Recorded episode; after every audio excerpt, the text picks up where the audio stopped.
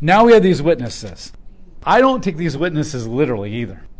Who are these witnesses?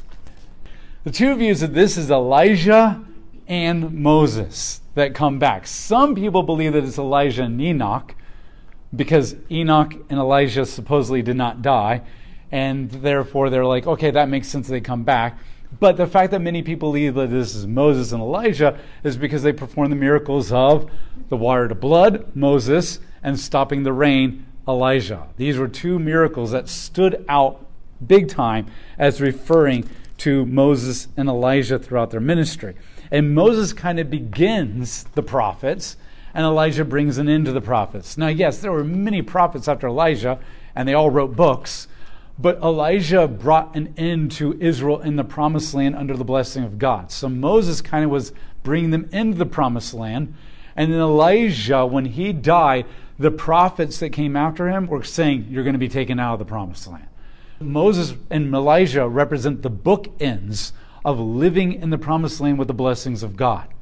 And this is why those two prophets stood next to Jesus on the Mount of Transfiguration, because Moses began the promised land blessings and failed because he disobeyed God and was kicked out of the promised land and he did not do what the Messiah was supposed to do. And Elijah ends living in the promised land with the blessings of God, and he failed too because God gave him three commands at the end of his life, and he disobeyed a direct command of God and did not do the first two. He completely disobeyed God and said, Nope, not doing that. Nope, not doing that. And so God kicked him out of the land just like Moses when he crossed the Jordan River and then took him off the face of the earth as a judgment. Okay? And so, and that's very clear. Being outside the land is bad all the time in the Bible. Moving eastward is bad all the time in the Bible. A whirlwind coming to get you is bad all the time in the Bible. You can, I can challenge, I will challenge you. You cannot find one place in the entire First Testament where moving eastward is good, being outside the land is good, and a whirlwind coming to get you is good. Okay? It's never good. So he was under judgment. Now, where did he go? I have no idea. And I don't really care because it's all done and over with but they represent the bookends. And so that's why they about, talked about Jesus' exodus, because Moses had an exodus, Elijah had an exodus, except nobody went with him if you read Actual the Kings. He goes out of the promised land all by himself. And they both failed to deliver Israel. And now Jesus stands in the middle, and they talk about Jesus' exodus, leaving the physical realm through death, and he will not fail. He will not fail. And he's the one that they were looking forward to. Many people believe this because one of the miracles that they perform, two, because Deuteronomy 18 says that God will bring a prophet like Moses one day, and Malachi chapter 3 says that God will bring Elijah back one day. So they say, well, there you go. They're back.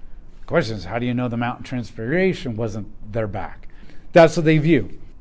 There's problems with this. One, it does not clearly distinguish that one does this miracle and the other does this miracle. It says that they have the power to turn the water to blood and strike the earth with every kind of plague when they want and when they have uh, completed their testimony, and then to stop the rain. It doesn't say that one does this and the other one does that. So it just merges them together. Now, that's kind of a weak argument, and I admit that. But the other problem with this is it never ever says that Moses is coming back. It says that a prophet like Moses will return in Deuteronomy 18. The prophets that come after Deuteronomy and Psalms make it very clear that that prophet that's like Moses is Jesus. It makes it very clear it's the Messiah. When you go through the Psalms and you go through the prophets, it says that the prophet like Moses is Jesus, not Moses coming back. Deuteronomy doesn't say Moses coming back, and the prophets make it very clear that the prophet is not Moses, it's Jesus the Messiah. Jesus makes it clear that he is that prophet in his ministry. The other thing is that Elijah is not necessarily coming back because it says Elijah will come, but Jesus makes it very clear that John the Baptizer was the coming of Elijah. He makes it very clear. He says, Are you looking for Elijah? John is the coming, because they're like, Oh, is John the coming of Elijah? Or are you the coming of Elijah, Jesus? And Jesus says, Elijah is John is the coming of Elijah, and he came in the spirit of Elijah's ministry. He sounded like Elijah, he acted like Elijah, and he damned them all to hell like Elijah, so to speak. And so that is already been, so that means that the prophets have made it clear that Jesus is the prophet of Deuteronomy 18, and Jesus makes it clear that Elijah is not coming back. And we already saw them in the Transfiguration. So there's a problem there with that. And what purpose does that serve? Uh, you would think if they are truly coming back that God would name them by name. Here's the thing this is what I strongly believe. I believe that Revelation chapter 11 tells you exactly who they are. It tells you their name or their, what, who they are. It says, These are my two olive trees, my two lampstands. That's who they are. The only time that anybody has ever been referred to as an olive tree is in Zechariah chapter 4. In Zechariah chapter 4, God gives a vision to Zechariah of end time things. And he gives him a vision of two olive trees that are tapped into one lampstand and that these olive trees are feeding the oil to the lampstand. And the lampstand, we've already talked about this, represents the witness of Israel. Israel was one lampstand, and it represented the light of God to the world. And God says in Zechariah 2, Zechariah 4, that there's two olive trees feeding the lampstand, and everybody knows that that's Israel. Everybody knows that. And then later in that chapter, he tells you specifically who they are. He says the first olive tree is Zerubbabel, the descendant of David, the king of Israel, who actually would function as a governor because Persia wouldn't let them have a king. But he is a king in name. And the second olive tree is Joshua, the high priest, the descendant of Aaron. So the one olive tree represents the king of da- in the line of Judah, and the other olive tree represents the priests in the line of Aaron.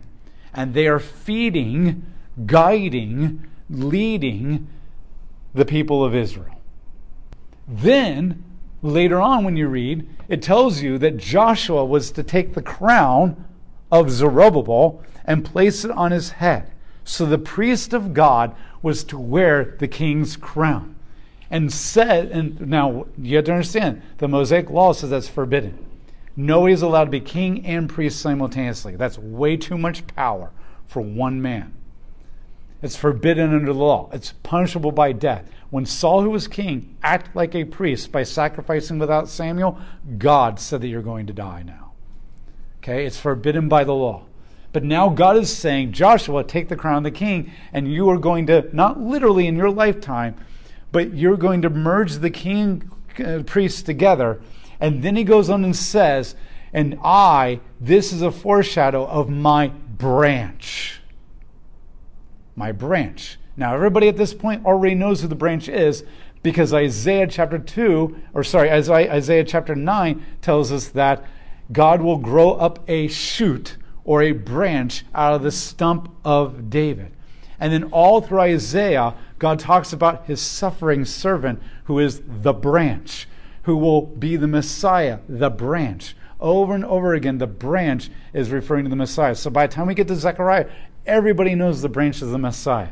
So it's foreshadowing the fact that Israel is going to be king and priest. Sorry, Jesus, scratch that. Israel's not allowed to be that.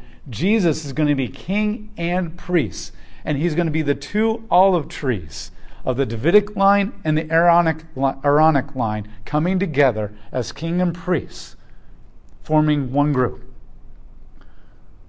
Then we are told that we are in Christ. Ephesians, in Christ, in Christ. Romans tells us that we're grafted into the tree of Israel, Christ. And then we are told in 1 Peter chapter 2 that we are a royal kingship priesthood. Because we are living stones being built in the cornerstone, the foundation stone of Jesus Christ, the living stone. So we are allowed to be king and priest simultaneously. We have the right to rule the earth, make creation look like God, and command things, exorcise demons, and heal people, and, and witness to people. But we also have the right to be priests, the priesthood of believers. The Bible makes it very clear that Jesus is the ultimate olive tree and we're all grafted into it. And now, not only king and priest, but he makes the point that Israel is an olive tree and Gentiles are grafted in as well. Two olive trees have come together as king and priest, and the two olive trees have come together as Jews and Gentiles. And so this makes it very clear who is the olive tree? It's those who are in Christ. And there's two olive trees it's the Jews and the Gentiles who are king and priests. The epistles make it very clear that the Jews and the Gentiles are the olive trees, and the olive trees are the kings and the, and the priests. And that we are both Jew and Gentile, no longer divided, and we are kings and priests, no longer divided anymore. And Paul makes that point very, very, very clear, and so does John. And so I believe that this is another metaphorical reference to the Jews and the Gentiles coming together, and that it basically refers to us. I believe that the two witnesses is the body of Christ throughout time. That just like numbers are all metaphorical in Revelation, so is the number two. And it means this that Christians are going to all throughout time prophesy. We're going to speak the word of God, we're going to witness to people, and we're going to preach the gospel. And the world is going to hate us, and they're going to kill us. And one day they will kill them, but you can never kill the, the body of Christ. Every time you kill a believer, another one comes back up again. And in fact, when you kill believers, you tend to multiply them even faster. In the book of Acts, the believers are not spreading the gospel and they're not growing very fast. But the minute we get Stephen being stoned in chapter 7, and then chapter 8 and 9, it just amplifies. Their numbers start scattering and spreading like wildfire. Okay? And we see that.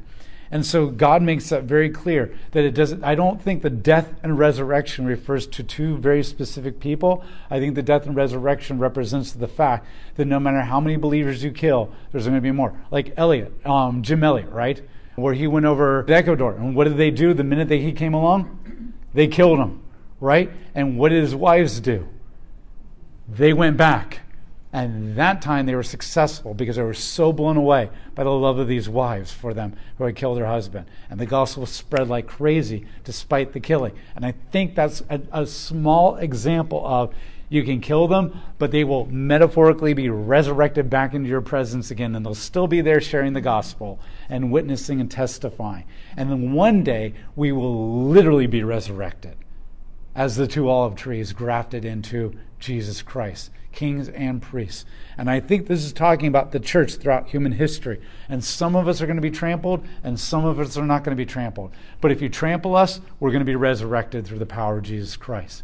And the fire coming out of the mouth, fire always represents judgment.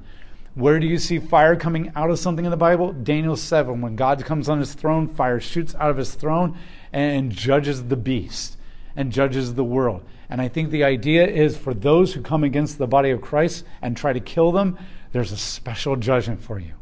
Now, uh, you can escape the judgment by faith and repentance. But if you don't repent and have faith, the fire of God is coming down on you.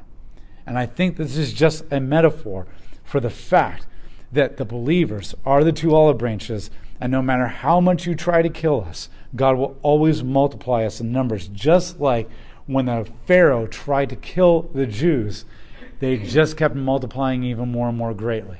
Now, could this refer to two very specific men of God one day in the future who will do amazing things? Maybe.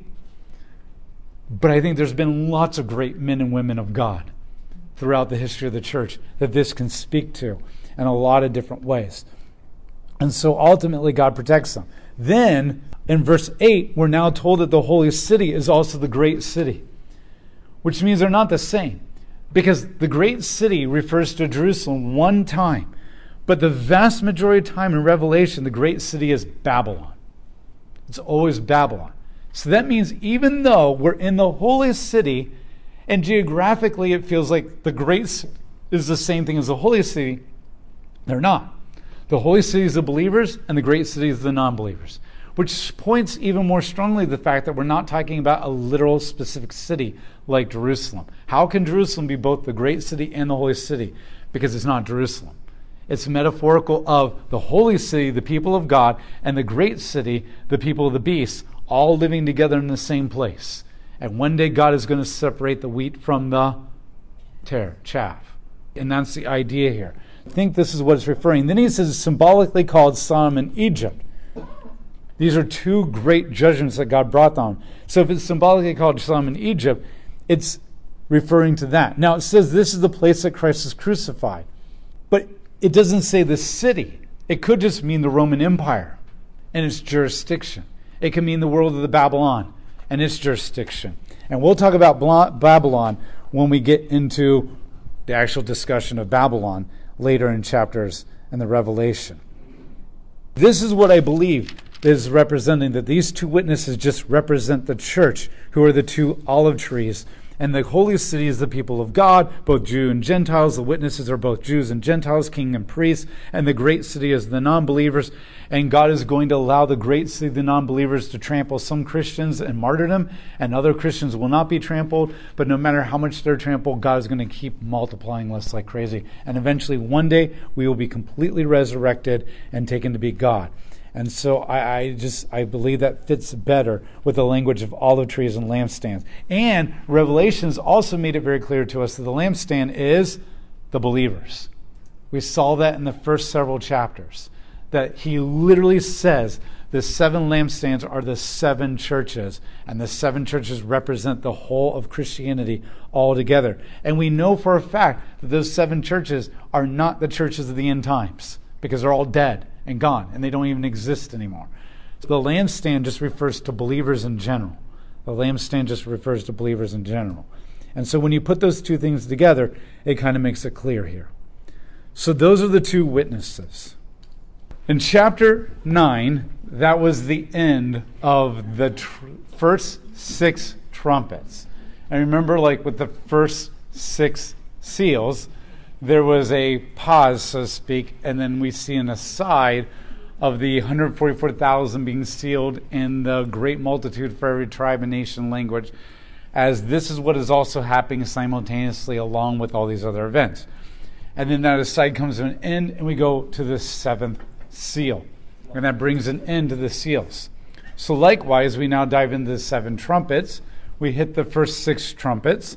There's a pause, and we get the aside of the angel and the little scroll, and then the two witnesses. That's in between the sixth trumpet and the seventh trumpet. Verse 15. Then the seventh angel blew his trumpet, and there were loud voices in heaven saying, The kingdom of the world has come become the kingdom of our Lord and of his Christ, and he will reign forever and ever. And then the 24 elders who are seated on the thrones before God threw themselves down and their faces to the ground, and they worshiped God. And with these words, We give you thanks, Lord God, all powerful, the one who is and was, because you have taken the great power and begun to reign. The nations were enraged, but your wrath has come, and the time has come for the dead to be judged. And the time has come to give your servants, the prophets, their reward, as well as to the saints and those who revere your name, both small and great. And the time has come to destroy those who destroy the earth. Then the temple of God in heaven was open, and the ark of the covenant was visible within the temple, and there were flashes of lightning, and roaring crashes, and thunder and earthquake, and the great hailstone. And so this is the seventh trumpet, wrapping it all up. It's also the third woe. We're never told that this is the third woe. But the fact that the third woe is never mentioned ever again in Revelation, and the first two woes were the fifth and sixth trumpet, it makes sense that the seventh trumpet would be the third woe. Why God doesn't ever name and label the third woe, I have no idea. Uh, that's a question that everybody has, regardless of what view they have. Um, and so, so this is the end of this seven, this second set of seven judgments. And as a result of this, they begin to praise God. Now, notice what they're praising for. Remember, the first time we saw praises in heaven, they are praising Yahweh for being creator over all the earth. That was chapter 4. And then in chapter 5, they're praising Jesus, the Lamb, for being the atoner and purchasing people from every tribe and every language. Then in chapter 7, we saw them praising Jesus again because now every tribe and every language is standing before the throne of God. 4 was God is creator. Five is Jesus has redeemed us from every language and tribe. Seven was now we're all there before the throne of God. And now he's praising God. They're pra- the elders are praising God because Jesus is beginning to take the earth back and judge the evil in the world. He is dealing with the evil in the world. And that's what they're praising for. We see the Ark of the Covenant. I believe that this, this is the heavenly Ark of the Covenant, and I believe that it's symbolic of the people of God. And listen, I really firmly believe that we're never going to find the Ark of the Covenant. I could be wrong. I don't. I mean, I'm not going to die on this hill. This is like a very low opinion. I think when, I think somebody came and melted it down. Nobody saw as holy. When, um, and I don't think we'll ever find it because we know what humans do when we find holy relics. Just look at the Catholic Church. And I know we Protestants are different. But I think if we ever found the Ark of the Covenant, we would find that many Protestants are not different. I think that's way, I, that would be so big and so huge. I've seen what people, even the Protestant church, just do with a picture of Jesus in their church, let alone the actual Ark of the Covenant. But I really firmly believe that we are the Ark of the Covenant. We are the Holy of Holies. We are the temple. I think the Bible makes that very clear. And so, if we are the body of Christ and we are the Ark of the Covenant, then this Ark of the Covenant is the believers in heaven. And that's what we're seeing. This is the end of that.